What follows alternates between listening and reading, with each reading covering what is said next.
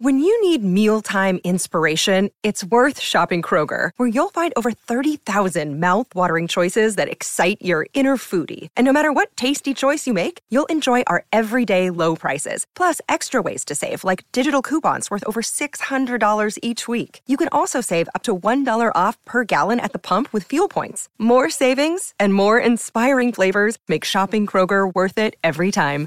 Kroger, fresh for everyone. Fuel restrictions apply. Hi, everybody. This is Adriana Trigiani. I'm the host of You Are What You Read. I have the privilege of interviewing luminaries of our times about the books that shaped them from childhood until now. We get everybody from Sarah Jessica Parker to Kristin Hannah, Mitch Albom, Susie Essman, Craig Ferguson, Rainn Wilson, Amor Towles, you name it, they come, they share. New episodes of You Are What You Read drop every Tuesday on Apple, Spotify, or any major streaming platform wherever you listen to your podcasts. Tom Barnard Show with Tevin Pittman. Andy Brant Barnard. Cassie Schrader. And Tim Lammers is with us as well. We'll be right back talking more movies with Timmy. Tom Barnard Show.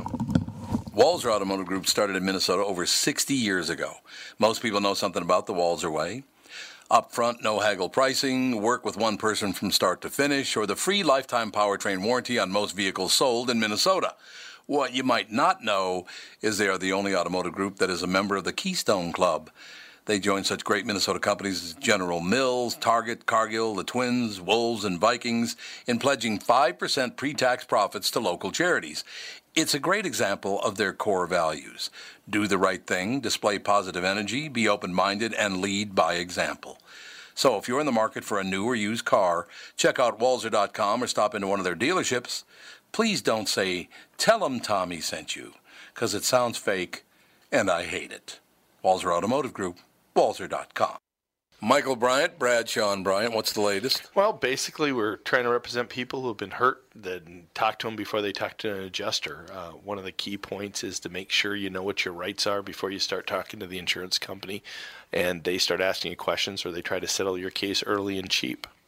Well, what's interesting to me is, you know, a lot of people have fear of attorneys. It makes them very uncomfortable. They get nervous about it. What should I do? I've known Michael for years and years now, and I would highly recommend you. So that should be good enough for everybody because I don't endorse people who are dirt bags. Well, I, I appreciate that, um, but I guess the key is is people think I'll charge them if I talk to them. Right. So a lot of people call me up. It's like, how much is this going to cost if you call me back? Like, you want me to call you back? How much will that cost? I don't charge people. The only way I get paid is if we recover, um, if we get money from the the other side. And there's a lot of people I talk to that I never get paid for that are just part of giving them advice to make sure they know what they can do and what their rights are. And your record's terrific as well. We should point out. That works. It's been good. it's been good, ladies and gentlemen. It's been good. And how do they contact you? And uh, e- either through our website, which is minnesotapersonalinjury.com, minnesotapersonalinjury.com, or at 800-770-7008. Michael Bryant, Bradshaw, and Bryant. Ooh, I love this song.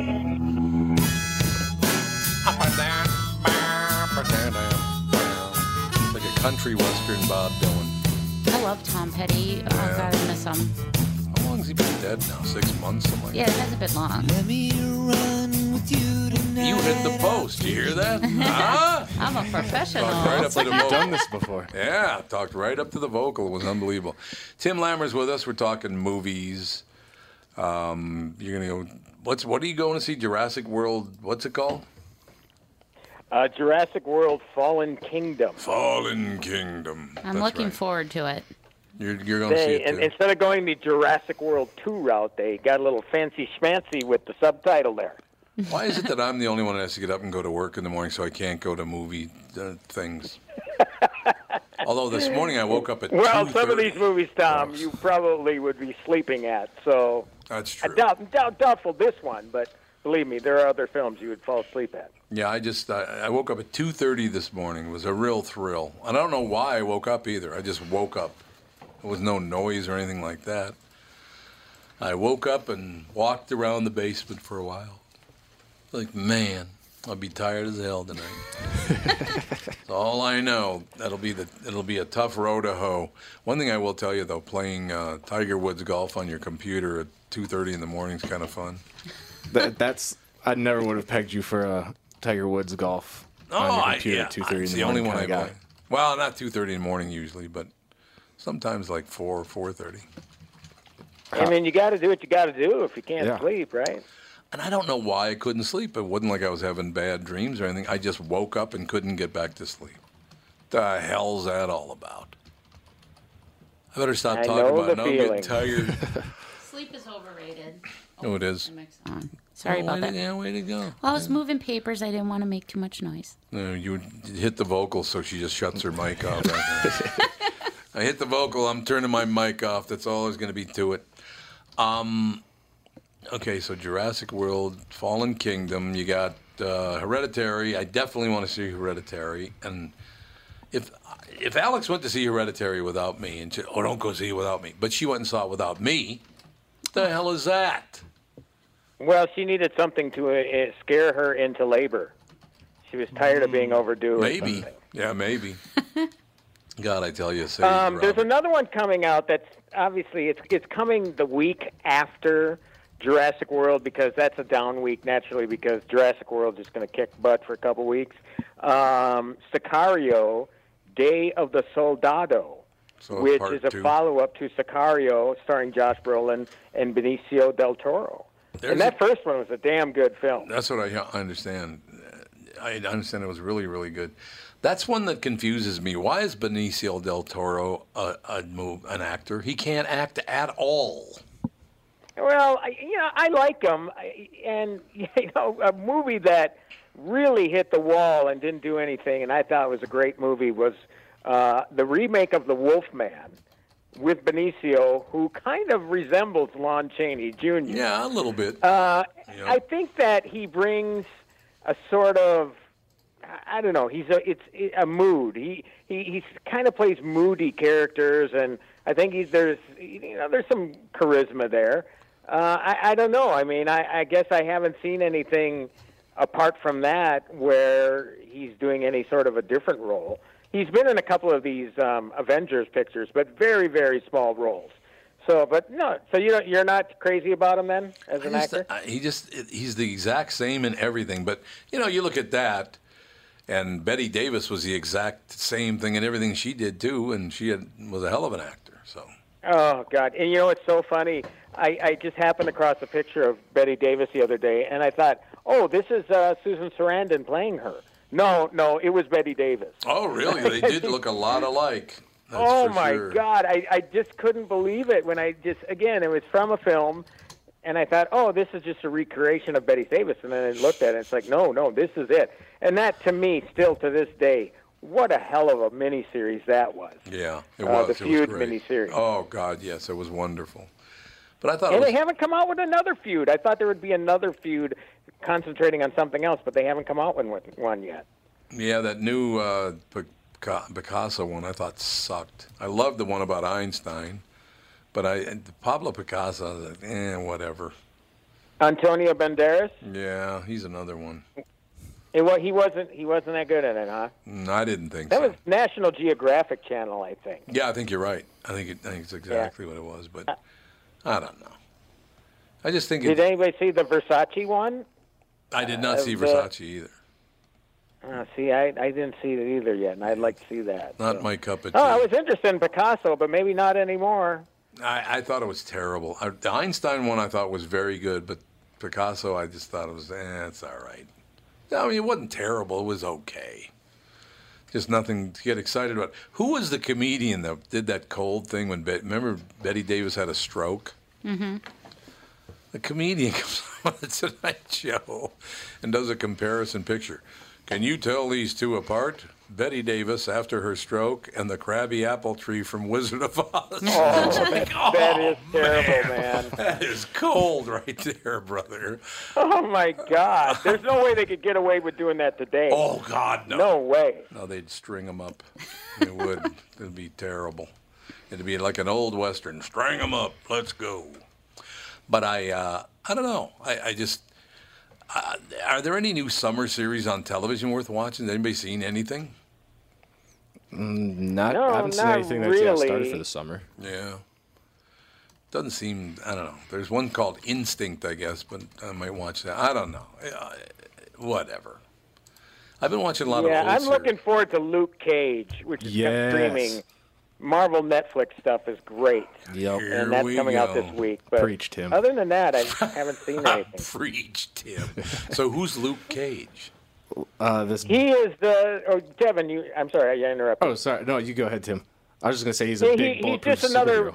superhero. The Netflix uh, Marvel heroes they got, um, they do have superpowers, but it's more like grittier um, crime drama sort of deals than they are. You know, the the Marvel stuff you see in the theater, it's a lot um, lighter. But Luke Cage, his superpower is he's impenetrable. I mean, you can't pierce his skin. You know, bullets will ricochet off him. Plus, he's really strong. Um, but he is in the same vein as Daredevil and the Punisher and Jessica Jones, and then uh, Luke Cage. So yeah, so that's coming back. I think it's a 13 episode deal starting Oh, really? Friday. Yep. Yeah, yeah, and Really? it's great stuff. God, it's good. Yeah, and he's black, so Oh God, no wonder. there's Here that. we go.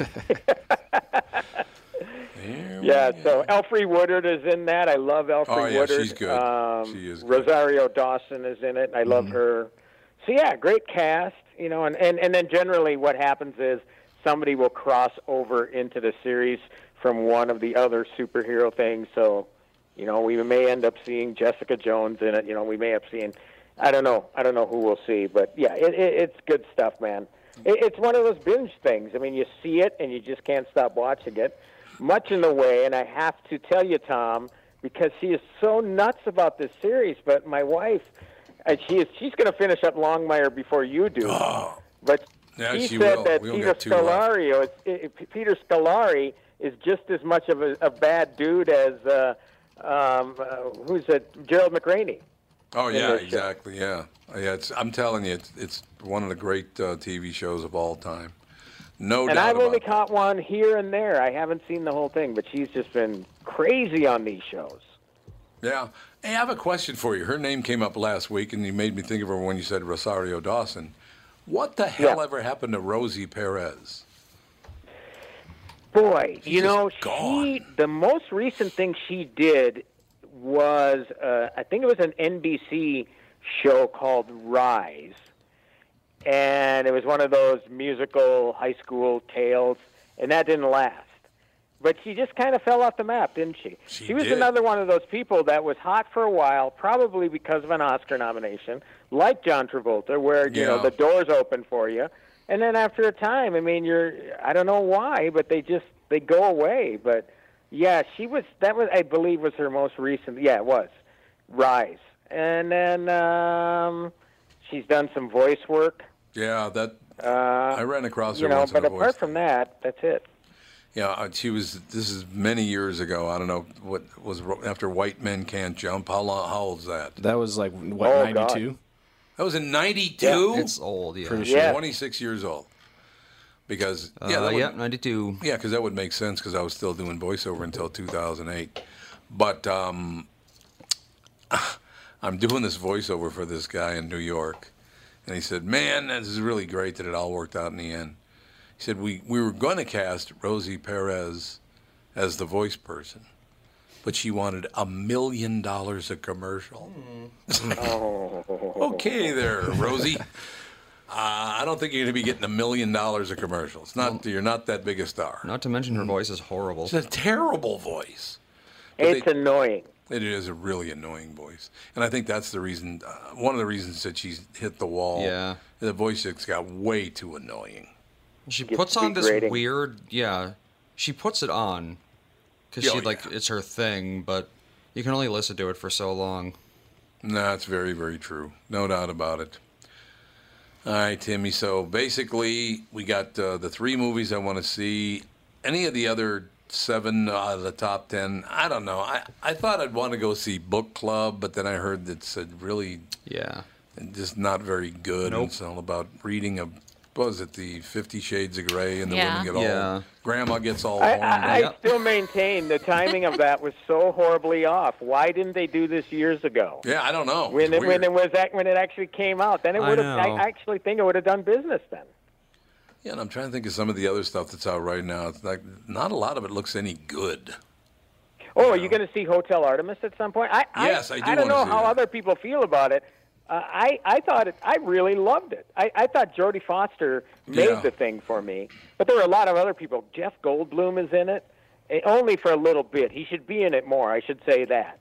Um, but just a lot of great people. Dave Bautista, uh, Sterling K. Hayden uh, like from um, what the heck? Oh, This Is Us. I, I've never seen that, but I did see him in The People versus O.J. Simpson. Right. Um, Charlie Day is really good because he's not playing.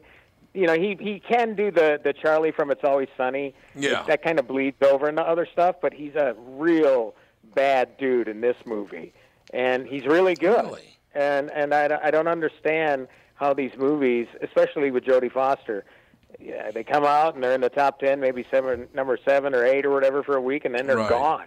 Right. It's a shame. Charlie Day, I like. I really do like Charlie Day because we were big fans of It's Always Sunny in Philadelphia. Or Which is coming back. By It is way. coming back. Yeah. That will be coming back for at least one more se- or two more seasons.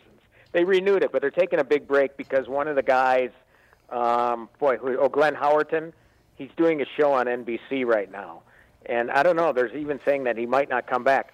But I, of course, I love Danny on that. And uh, who's the uh, woman? Oh yeah, it's, uh, um, she she just had her own her own series on. Uh, what the hell's her name? I like her. She's very good. Her TV her her series was not very good, but that's Oh, the her. Mick, uh, The Kaitlin Mick. Olson. Kaitlin, is that who it is? Kaitlin Olson. Yes. Yeah, she's good. But I, Yeah, I love the show though. I Always Sunny is freaking hilarious, and I almost think because she and I believe Charlie and Danny, um, or was it the other one, the the main guy? Um, they they got a private jet and they came to the Super Bowl and they saw cameras rolling. So I'm almost wondering if there's an Eagles Super Bowl oh Um, yeah. episode coming. Yeah, probably true. That makes a lot of sense. Um, do you know who what, what's taller, Charlie Day or a pop bottle? he is one tiny guy. How does he stack up against Danny though? Because Danny is four foot ten. Yeah, that's true. Danny DeVito is about four foot ten, so I they might be about the same height actually. So if you, I talked to him once. Yeah, he's a really good guy, and and talented too. I mean, he he's you know writes a lot of those episodes. And Yeah, he does. He writes know. a lot of them. I have never spoken to him. I, I I just I don't know why, but he's never been on. You've had some other people from Always Sunny though, haven't you? Yeah, yeah, we have. Yeah. But yeah, I, I just I agree with you. I think it, it, a damn good show, and yeah, I do want to see Hotel Artemis, but that just didn't. Is that still even in theaters? Well, it should be, but it's not going to be long. I mean, No. I would think maybe one more week, if that. Yeah. Because it just came out two weeks ago. But again, it's just the sort of movie that, for one reason or another, doesn't catch on. And it was distributed by an independent company, which Yeah. doesn't help either. You got to have that promotional push. It always doesn't guarantee you a, a hit, obviously, um, but uh, it helps and uh, they didn't have that here. So I'd say see it just for Jodie Foster alone, because she's willing to go for it. And uh, as I said a, a few times now, looking like holy hell, and but she's playing the character, and there's a reason the character's that way. And I just love that she's one of the few people that goes for it still, Yep, without caring true. about what anybody thinks. I like it. All right, Timmy. Well, thank you for the day today, sir, and we will talk to you on Yeah, the KQ thank Morning you. Show.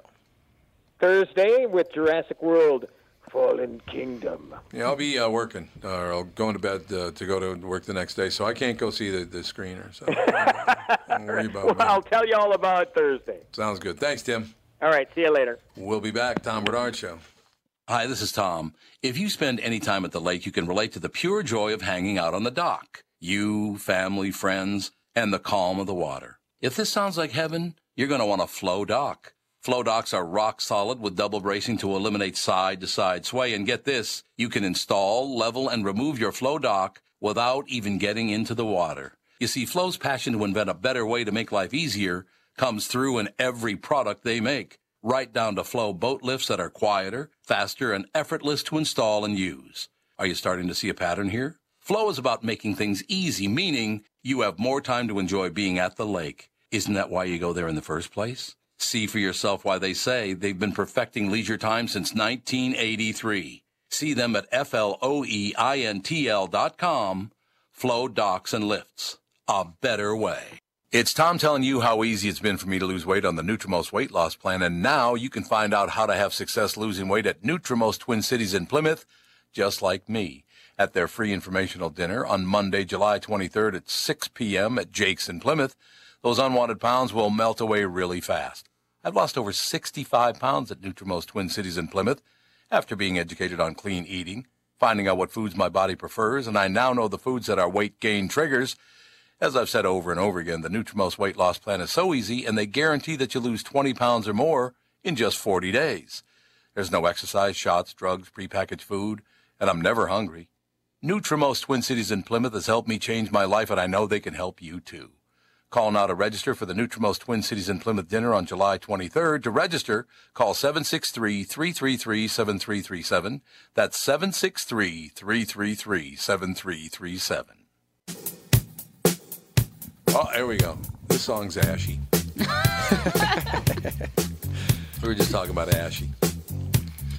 Yeah, my skin gets insanely dry during the winter. Oh yeah, I get ashy elbows. That's it. JB, if he does moisturize, man, that fella gets ashy as hell.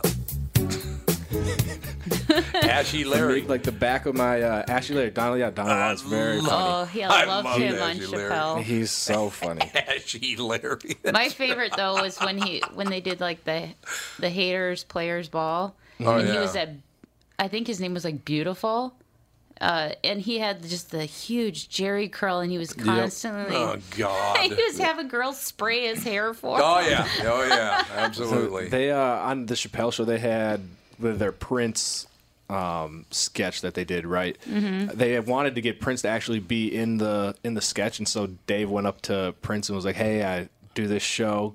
We want to do a sketch with you." And Prince was like, "No, I, I don't know. No, get out of my face." Like, really? yeah, I was like, "No way." But I guess Prince really enjoyed. Oh the yeah, he liked. Yeah, he enjoyed Yeah. the skit, but they asked him to be in it, and he was like, "I'm No. not being in your skit." I did love it. Chappelle putting his muddy ass shoes all over the couch. Oh yeah, when he was doing his uh, Greatest. uh, He was doing Rick James. Rick Yeah. James, Yeah. yeah, Yeah. Over, all over Eddie Murphy's couch. Um, Yeah, Eddie it's Murphy's Charlie kid. Murphy. I was sad that Charlie died. yeah. That was terrible. well, I, I, loved him. noticed. I noticed when I started watching Black Jesus. I'm like, Oh, I love God, Black he Jesus. looks really thin. Yeah, and yeah, he didn't true. look good. But I'm like, why? I was like, maybe he's on a diet or something. I didn't know he was sick. Didn't he have like leukemia? I think so. Yeah. Oh, that's so sad. I, well, you know what I loved about Charlie Murphy Mm-hmm. is when you would interview him. It'd start out and he'd be all enthusiastic about it, but then you could always tell when he wanted to go because he didn't say like "I gotta go" or what he knew that.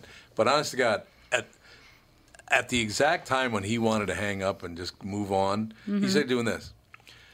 So he starts off saying things like, "Yeah, I hope you like Black Jesus. I mean, it's a great show. I love being on Black Jesus. It's very, very interesting." And then when he wants to go, he started doing this. So I don't talk to him. I don't know. So he was just making noise. He wasn't even saying words. He, was, Mumbling. he was mumbling and making noise. Yeah, I was hold on, pause, hold on.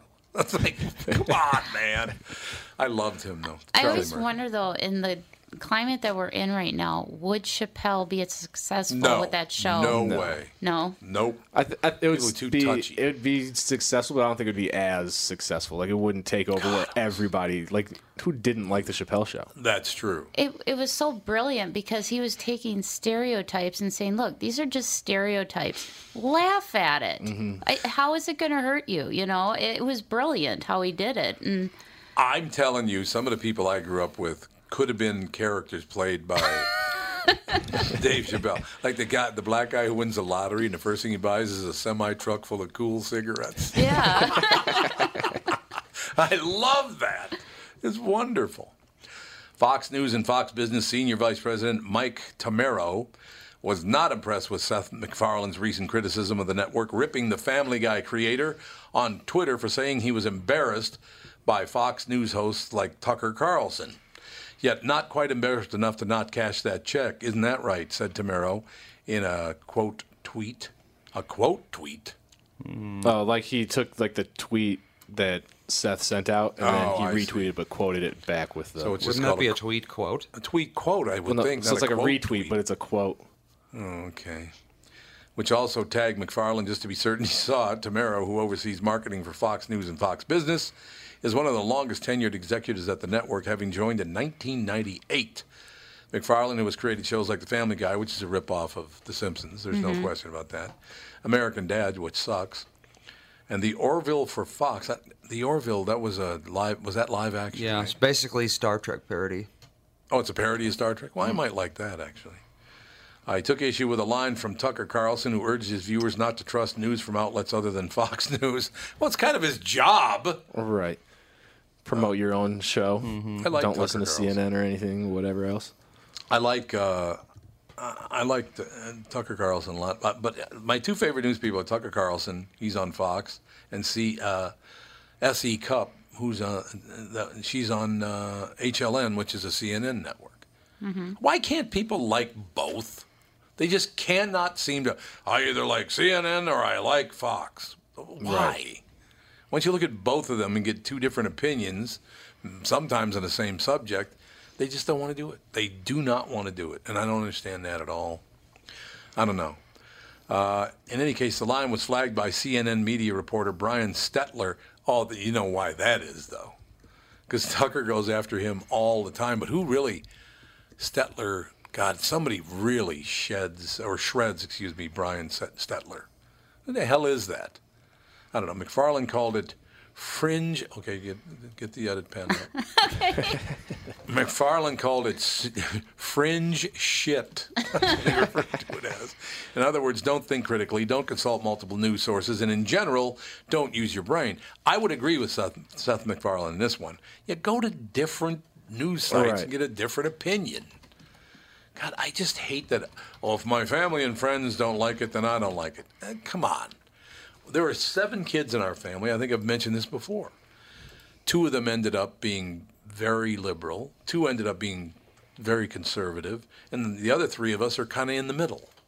Mm-hmm. You know, it just we grew up in the same exact family, but apparently had different experiences. So good for them, right? I, whatever. My mother was a, an ardent Democrat. She loved Democrats. She loved JFK. I mean, you know, because he was a Roman Catholic president. She loved that idea. She thought that was wonderful. Mm-hmm. But so I kind of looked at all kinds of. I was very fortunate though, growing up where I grew up. I grew around a lot, grew up around a lot of different people. I don't know what it's like to grow up in, like, say, an all-black neighborhood or an all-rich suburban white neighborhood. That's got to be. That must be so closed in. You know what I mean? The the like upper middle class white people that live in in some far suburb. Yeah. That's not the real world at all. No, and I think anytime you grow up in any environment, no matter who, what level of class it is, or Yeah. what race of people are living there, like when it's all just one way, Yeah. like I think that doesn't isn't necessarily the not good best place to grow up because you're not yeah you're not getting kind of the melting pot of what the world is experience. You're just getting one one side of things. And I, what I like it, I'm to put you on the spot. Mm-hmm. So, for new listeners who might not know this, but Tevin might be black, possibly. Yep. You be the judge. Yep. Yeah, that's it's been it's been confirmed. It's yeah. been confirmed you are black. Okay. I, I, you know what I don't like, but now I'm a white guy who grew up in a, you know, several different races, went to school with them, all the rest of it. It annoys me the way some liberal white women have adopted the black culture as their own. Like the black culture is always right. How the hell do you know? I mean, how do they even know that? Yeah, and I don't know. It's it's, it's weird because I kind of know understand what you're what you're talking about. Like, Yeah, it's hard to explain. Assume, yeah, or if they'll like I my story that I tell people all the time is when I was working at the House of Comedy, there was Yeah. Greg Coleman, black comedian here locally, yeah. was on stage doing a joke, and it was I guess technically a black joke, but it wasn't like there wasn't nothing wrong with the joke anyway. So Yeah. like he tells his joke, and this white lady comes out, and she's like talking to me like, "Oh, I'm so offended by this joke. This comedian, How? this comedian just told a black joke, and I was standing out, and I didn't realize Greg was on stage, and I'm like, "Oh, like you're offended by a black joke?" And she like, I like look in and see Greg, and I'm like. First of all, the comedian's black. He's Like, black. you're you're white. Like, how are you offended? I, it's exactly she, what I'm she tells me that she has a, a black friend who wasn't even at the show, but she just like the joke reminded her of her black friend, and now she's offended. And I I was like, saw- this is unbelievable. It is amazing. You're offended by a black joke, even though you don't know anything about the culture. right. Nothing. And then like, I how great must your life be if you have nothing else Yeah. to be worried about than Yeah, I'm worried about other being offended by this black joke? I, I just I saw a, a woman. She was I don't know what protest was going on or whatever. Oh, and by the way, I should have placed bets because the second I saw that um, that Keith Ellison was going to run for the U.S. Attorney General, I I said to several people that Muslim woman who was just elected is going to be endorsed. There's no doubt about it because these white people that live in downtown Minneapolis, and she, now she's she's going to be my congressperson because there's no way a Republican's going to win that seat. No, mm-hmm. way. But I, I just they anything that might just be oh I want to show you how absolutely tolerant I am and how wonderful I am as a person. I mean, I, I hate to say this, but how is that woman qualified to be a congressperson? Right, and yeah, that's because you don't want it to, them to get the job. It's like the same way, like in the NFL, when they have the the Rooney Rule, where it's like you have to Yeah. interview a black Yep. person. It's like Yep. you don't want somebody to get the job just because you need a minority to fill the role. You mm-hmm. still want the best qualified Yeah. person. Would make sense. I, I, that whole thing has become really annoying. So I was watching. I don't remember what the protest was. It was over the weekend, last weekend, not not the t- yesterday, but a week ago, yesterday. And there was this this woman. She's a white woman, and all she could keep raving about in the background was how offended she is by white men. Hmm. Like, why? So all white men offend you. How is that not, even though you're a member of the same race? Remember they used to talk about, maybe this didn't happen when, when, when you were a kid or whatever, but it did when I was a kid. There were people who were, black people who were prejudiced against black people. They just weren't. Yeah, You- So you know about that. Yeah. Right? Well, that's where we've gotten now in the white race. We're like, white people are racist against white people. what? How does that happen? Uh, again, I, I pointed out Andy, my son, is sitting right here, and he's a white guy, but he wouldn't hurt a fly. How was he guilty or responsible for something that happened 200 years ago? I don't really get that. You know what I mean? I yeah. just, Well, nobody's alive that was responsible for it over 200 Right. years ago. It was horrible, and I understand uh, they're just disgustingly horrible. But nobody alive today was responsible for That's that. white guilt. It is white guilt. That's all I know. Mm-hmm. Oh, And- yeah, yeah. Roy is with us. Really? Yes. Yes. Roy, how are you? I am good. I'm good. We're trying to figure Sort out. slipped in there, huh? No, it works for me. We're trying to figure out why it is that some people think they're experts at things they know nothing about. Who are these people? Who are we talking about? Well, I'm ready the- to di- jump in. There was a woman. oh, I like this. Uh, how do you pronounce your last name? Seekoff or Sekoff? Yeah, Seekoff. Seekoff. I thought it was Seekoff. I wanted to make sure. Yeah. Uh, Roy Sekoff promoting the book Lack Self Control True Stories I Waited Until My Parents Died to Tell. That's really nice, Roy. Really nice. That is, it actually is a phenomenal idea. Now, we were just talking about, for some reason, last weekend I was watching, uh, I don't know, it was ABC, NBC, CBS, whatever. It was one of the broadcast networks, and they showed this protest. And this white woman all she would talk about, and she'd repeat over and over again, how deeply she is offended by white men. And I thought, why? Why? I mean, why are you deeply offended by all white men? How is that possible? She, she's a generalist. You know. Yeah, there you like go. specific. You know. She's a yeah. generalist. I like that argument. That's a good argument. She's a generalist. Uh, if David Sedaris, Chelsea Handler, Larry David, and Caitlin Moran had the unlikeliest orgy in history, the resulting love child might one day write a book like the. Well, Roy, what are you trying to say here? Well, I'm saying if you like any of those four people, you're going to love this book. Oh, okay. Well, that's good. Well, Yeah. but I think it's magnificent. David Sedaris is uh, is fantastic. Larry David. I'm not a huge Chelsea Handler fan, but she just she kind she was one of those white women I'm talking about. She went over the deep end. Uh, you know, oh, these white men. Are, it's like Chelsea, settle down, relax. but and Well, you know, if you did, did you read, read her books though? You know, they sort of I heard they were a- good. Yeah. Yeah, her books, you know, the you know, Hello God or Hello Vodka to Me Chelsea, and Right, a couple right. of the other ones. They have a very autobiographical, confessional Yeah, feel to yep. it. She's very open about her, you know, her drinking, her carousing, her sexuality, and I just thought that kind of conveys a little bit of the flavor of what I was trying to put put across in the book. I have a question for you, Roy, because Roy was founding editor of uh, of the Huffington Post. Yes. Do you hate the shortened version Huff Post as much as I do? It sounds like No, you know, I'll, I'll, I'll tell you, Tom, where the where the hatred came.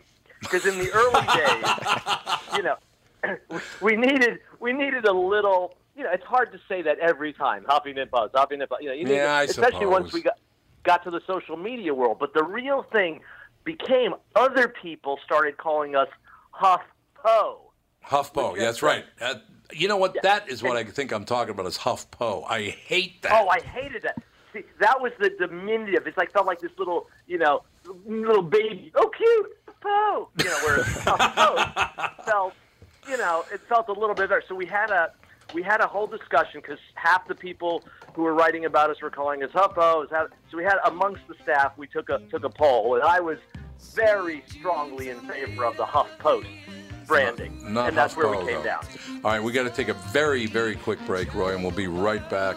Roy Sekoff. What a great title for a book. It's a magnificent, lack self control, true stories I waited until my parents died to tell. Right back with Roy after this Tom Barnard Show. We are here with Chris Lindahl. What's the latest? Chris Lindahl Real Estate, the real estate brokerage, is finally here. We've declared our innovation independence. Your innovation independence. You're you're dressed independently today. I will tell you that. That's you look good, man. You look great. Thank you. And we also have something super exciting for KQ listeners. We are going to give away a free listing side commission now through June 29th. How's that work? So, so we're going to sell someone's house for free. What? Yeah. That's Yep. pretty good. Yeah, and it's just a way of saying thank you. And KQRS has been amazingly supportive to the Chris Lindahl brand and now to Chris Lindahl Real Estate. It's a way for us to say thank you. It's also not a bare bones offer. So everything that Chris Lindahl does to get you top dollar for your house, we're still going to do, and we're going to do it potentially for free for one listener. Now, how do people get that done? How, how, how do they qualify for the? Was it a drawing or what? Yep. So it's so it's a drawing. So you can go to chrislindahl.com. That's Chris with a K, and you can click on the free listing side commission giveaway tab to sign up, or you can call 763 401 sold. That is a wonderful thing. And when uh, when do they need to do this by? So the deadline is June 29th. June 29th. And how do they do it? They go to chrislindahl.com. That's Chris with a K, or call 763 401 sold. And I just want to say thank you so much for all of the support during our transition. We're super excited, and we're bringing innovation to another level. It is a wonderful thing. Chris Lindahl. Thank you. You're a good man. Tom here for Sabre Plumbing, Heating, and Air Conditioning. When you call Sabre for service, you'll get a certified technician that's an expert at diagnosing, repairing, and installing heating and air conditioning equipment. Sabre Techs give you the service you need, not the other stuff that you don't need. When you combine that with Sabre's A rating for customer service and the best equipment from Bryant, you get exactly what you need. So make the call to Sabre Plumbing, Heating, and Air Conditioning today. Sabre and Bryant, whatever it takes.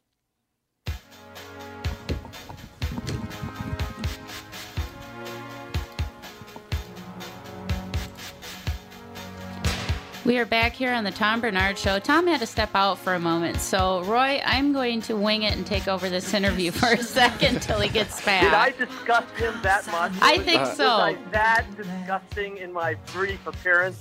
Yeah, he has a small bladder. yeah, he's just like, I have to go to the bathroom. so, um, Understandable. Yeah, well, okay. Well, it says whether he's describing his teenage pilgrimage to a Times Square porn superstore, life changing experiences with high colonics and psychic readings. Um, so, what are all these stories that you had to wait until your parents died to tell? Yeah, so basically, as Tom said, you know, I was the founding editor of the Huffington Post. Did that for 12 years. Was with Arianna for 17 years. And uh, when I decided to take a break, I decided to really do nothing except for hang out with my daughter and work out and kind of just have a mental cleanse. And so I did that for a year. And when it was time for me to dip my toe back into the world of creativity, I wasn't sure what I wanted to do um, because I could sort of do many things and then ended up doing nothing. And finally, the idea hit on me that, you know, a good place to start, because my question was, what was my voice going to be like outside of HuffPost? You know, that's what I've been doing for so long, is putting everything towards building that brand. And I thought, well, a good place to start would be telling these stories. I'm sure you have your go-to stories when you're, you know, you're out and you meet somebody new and you're talking and, you know, you start telling the funny stories from your life. So I had my go-to stories that I'd been telling for years and I kind of knew they worked.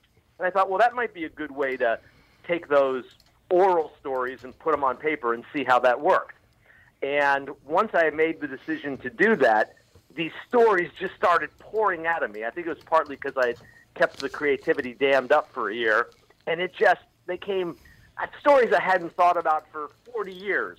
You know, popped into my head, and and stories that uh, that I'd been telling, like I said, often, and some that I only told to my closest friends. And uh, I really wasn't sure what they were going to add up to, to be honest. I just really wanted to be uh, funny, and I wanted to be honest. Those were the two things that I set out for myself.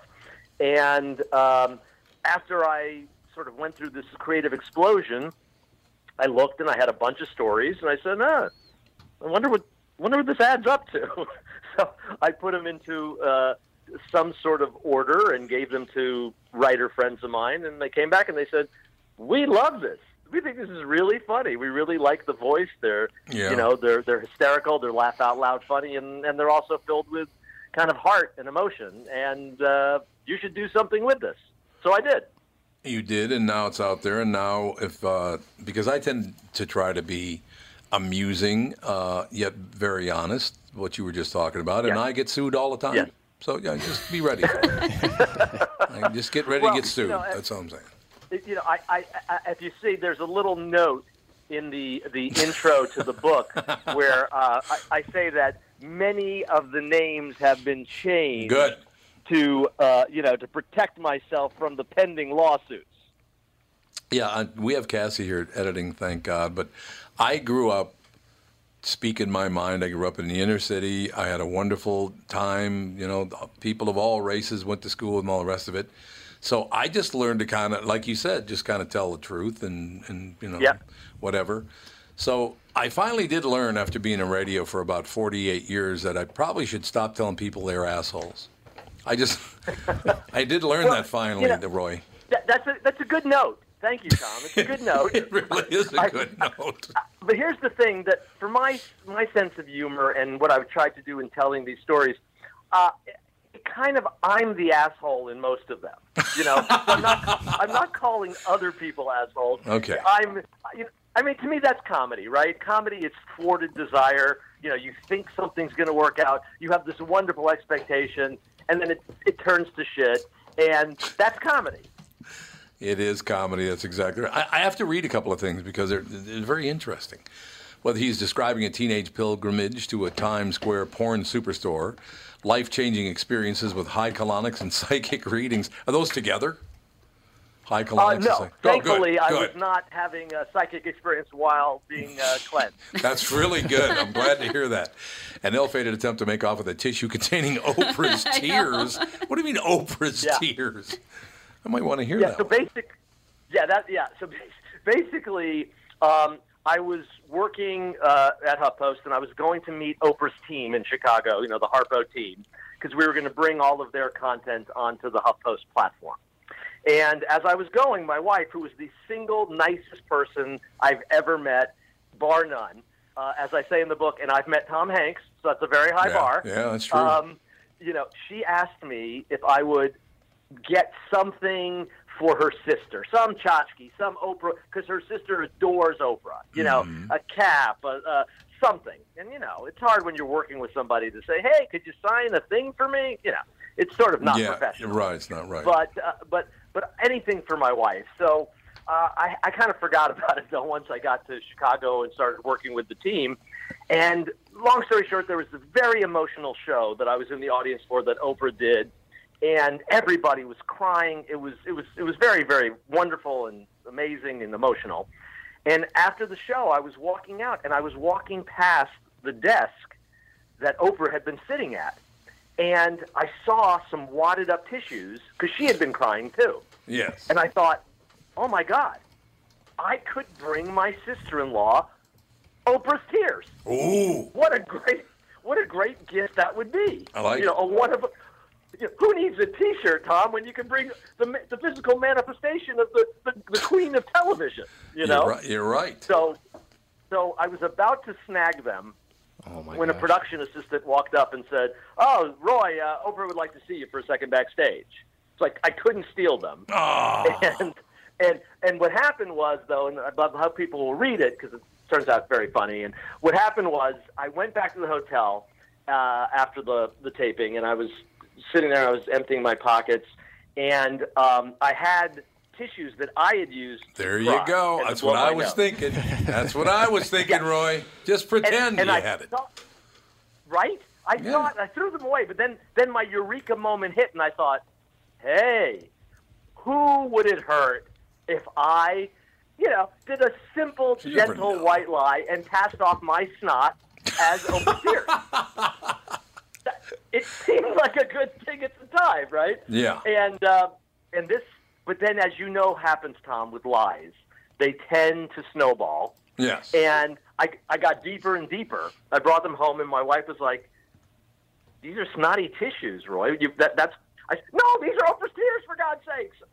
And we ended up mounting them in a lucite container with a oh. plaque. Oh God. Eh, eh, yeah, with a plaque that said Oprah's tears and the date they were secreted.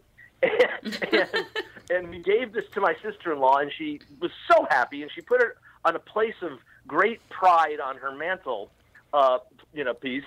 And um, I never told anybody. Why Um, would I didn't tell my wife. I didn't tell anybody until, and I'll be honest with you, I'm a coward. So I didn't say anything un- until literally a month before the book came out. I, I finally, because you know, as I was writing it, I read some of the stories to my wife, but not everything. And so this was one I kind of kept hidden.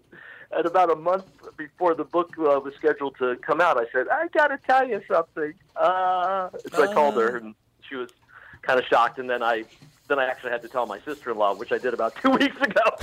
That's soon enough. That's soon enough. Yeah. Okay, now it I, didn't go over so good. But Roy, I've only known you for about 20 minutes, but I have to ask you. This line, I'm going to read the line, and then you tell me whose balls we're talking about here. oh yeah, That time that Chevy Chase grabbed his balls at a funeral. Now, whose balls Yes. were they that he grabbed? Yours or Chevy's? yeah. D- d- is, is it the sentence construction that you don't like? No, I uh, like it. I just, I'm, I, I'm, I'm just wondering. I've never known Chevy Chase to grab any another man's package. Really? Well, No, I, don't know how much time you've spent with the chef man, but Not yeah, much. he grabbed my balls. He grabbed my balls and actually the entire three-piece unit, um, and he and he did it at a funeral Oh. in front of a hundred people. Oh, Yeah, it's it was. Uh, it, it's quite the story and how we got there. But basically, you know, uh, there was a memorial service. I say funeral because it's funnier, but it was a memorial service for Michael O'Donoghue, who, Oh, who, yeah. who, you know, was Yeah. the, the great, one of the great writers at National Lampoon and on uh, the original first year of Saturday Night Live Yep. and he died early, died young, and there was a memorial service for him. And I didn't know him very well, but I'd spent a week with him 11 years before he died when, because I edited a magazine that some friends of mine and I from college started, and uh, we put him on the cover of our third issue and, you know, kind of hung out with him a little bit. And he wrote this cool little thing for us. So I thought, you know, why don't we go to this memorial service? We'll bring some of these copies because no one ever saw them. It was a little, you know, crappy magazine, and we could give it to people, you know, and and cool because he wrote this cool thing. So we go and all these people, and we're kind of hovering because we're these young guys who don't really know anybody in the corner. And um, at some point, people start getting up and making speeches. And Chevy gets up and makes this bombastic speech, and people are kind of rolling their eyes because it was kind of well known within that group that Michael O'Donoghue hated Chevy Chase. just thought he was just thought he was just a complete jerk, you know. Right, right. for everything that Michael hated, right? Yep. And so, but he was a movie star, and so he did that whole, you know, I'm Chevy Chase routine. And um, and so after everybody was done, I decided, okay, I'll I'll kind of just go up there, and I got up there and I started to do my thing, and suddenly I heard off to the side, "Excuse me, I got gotta go. Excuse me, I gotta go." And I looked, and it was Chevy, Oh, kind of getting out of the booth that he was sitting in, and he um, had to walk past me to get to the uh, exit. So he started walking past me, and as he did, he stopped in front of me and he put out his hand like he was going to shake my hand. So I I reached out to shake his hand, but instead of taking my hand, he reached down, took the whole unit, kind of shook it, and said, "Nice balls." Oh. Okay. and then and then he just turned and started to walk out. Now, I was utterly flummoxed. You know, yeah. I, I wasn't used to anybody handling the whole three piece like that and kind of, you know, shaking it and, and then walking away. And I was just sort of frozen. I didn't know what to do. Sure. And I looked around me, and everybody was kind of mortified. There was like the air had been sucked out of the room because it was this power dynamic. You know, this young guy standing up trying to share something, and the bombastic movie star sort of, you know, giving the the the the, the alpha male routine. And uh, I just sort of stood there, frozen. And Chevy was about to leave the room when suddenly my senses popped back into my head, and uh, I said something um, that, in retrospect, is not that funny, but in the mo at the time, because of that power dynamic, struck everybody as hysterical. And the biggest laugh I have ever gotten in my lifetime. Tom. Not you know, not ha ha, not ho ho. I mean waves and waves of laughter. Wonderful. People pounding the table, and Chevy stood still in the doorway because he knew I had said something, and he figured out that it was probably about him. You know, Mhm. and it was sort of like an IED, you know, a roadside device. The waves, Sure. the concussive waves were passing over him, and then he stopped, and then he kind of decided not to turn back, and he just walked out. And I turned back to everybody and was like, um, "Anyway, let me tell you about Michael." And I didn't. I finished my little, you know, presentation, and people were coming up to me afterwards. That was great, like it'd been a prepared bit. You know, loved it, fantastic. And and then I went home, and my wife said, "So how was it?" And I said, "I got to tell you, I killed at the funeral." Unbelievable. Yeah. Roy, Yeah. uh, Roy, I I have to ask you a question. Yeah, You please. should you should book for like an hour rather than 15 minutes. Because Who booked this, Tom? I thought it was. I didn't book it. I was answering the Twitter account. You know. I will tell you something, honest to God. I, if you're available again next hour for a segment, I, I have, a, I have something I want to ask you, and we only have about a minute left here. So if you can come back to me, wonder because I have a million things I want to ask you. Tom, I'm, I've got nothing to do but you. This is what I got. My my day is booked out for Tom. Okay, well, you know, we're going to come back in about seven minutes or six minutes, something like that, and then you can have an entire half hour. But I, I want you to think about something. Okay. I'm a, I'm pretty much a centrist politically, uh, but Good. people in Minnesota think that I'm, you know, Rush Limbaugh for some reason. I don't know why, but they do. you obviously work with Michael Moore. You work for the Huff Post, the whole shoot Mhm. match, and all the rest of it.